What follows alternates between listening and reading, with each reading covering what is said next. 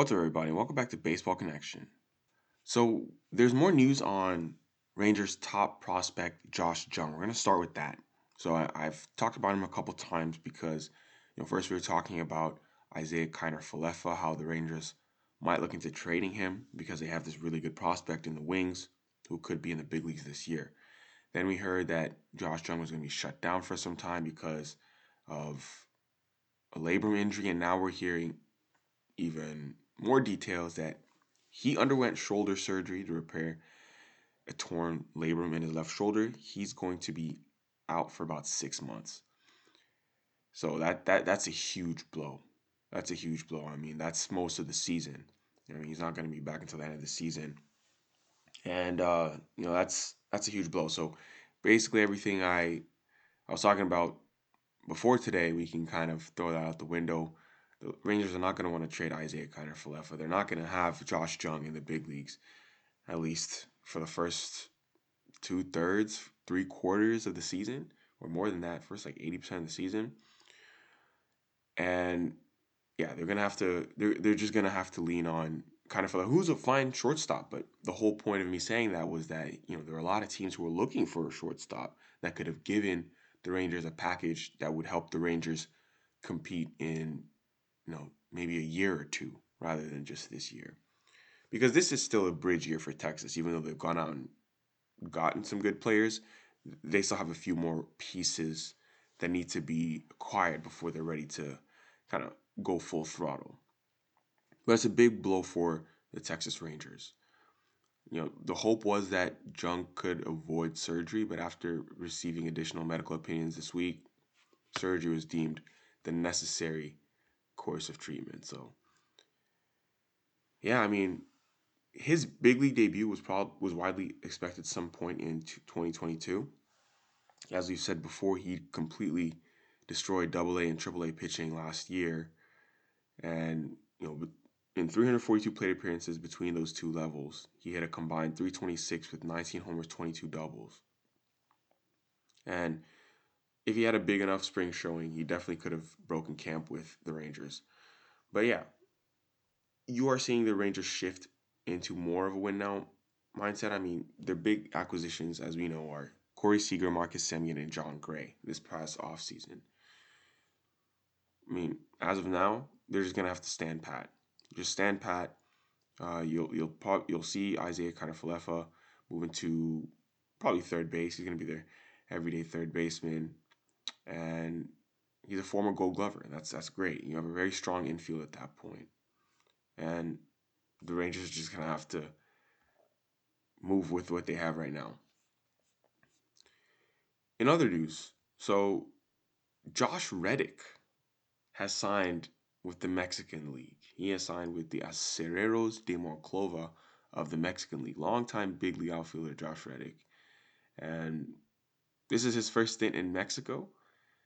He spent the past 13 years at the MLB level. He just turned 35 over the weekend. He's coming off a 2021 season split between the Diamondbacks and Mets.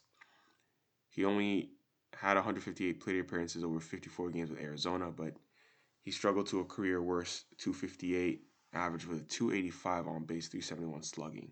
Then the D backs let him go in early August and he signed a minor league deal with the Mets not long after, but he only spent about two weeks with their AAA affiliate before being released. So it wasn't a great 2021 showing for him, but if you look back to the three years before, 2018 to 2020, he hit at a near league average level. And honestly, Reddick has been a solid offensive player for most of his MLB career. But, you know, every everyone's career slows down at some point. Well, most players' career slows down slow down at some point. But he's joining an Acereros roster that features a handful of former big leaguers they also signed Pablo Sandoval a few weeks back, and they added former Brewers outfielder Keon Broxton at the end of January. So Josh Reddick is going to fit right in there with a few former big leaguers. That team should be pretty good in the Mexican League, I would imagine. Lance McCullers Jr., there's an update on him. So apparently he is behind in his rehab. He's uncertain about readiness for opening day. So we saw his 2021 season come to an end very abruptly in the ALDS. He left his game four start after four innings with forearm tightness. And both he and the Astros initially left open the possibility he could return late in the postseason, but he wasn't. I mean, it was immediately clear that that wasn't going to happen. He was not on Houston's rosters for either the ALCS or the World Series, and then he was later diagnosed with a flexor strain, and it seems the injury was more serious than the Astros let on at the time. Yeah, I mean that's that's that's really the truth. I mean, McCullers said it himself on you know, and during an interview this week. He said the issue was much worse than we were putting off. I had a pretty good strain in my flexor tendon in my forearm. It was off the bone quite a bit. That sounds pretty bad to me. Yeah, when I'm hearing that, that sounds pretty bad. But anyway, he told reporters in early December he was about a month from beginning a throwing program, and he has begun to throw. But this week, McCullers said he hasn't, or he implied that he hasn't yet started to work off a mound.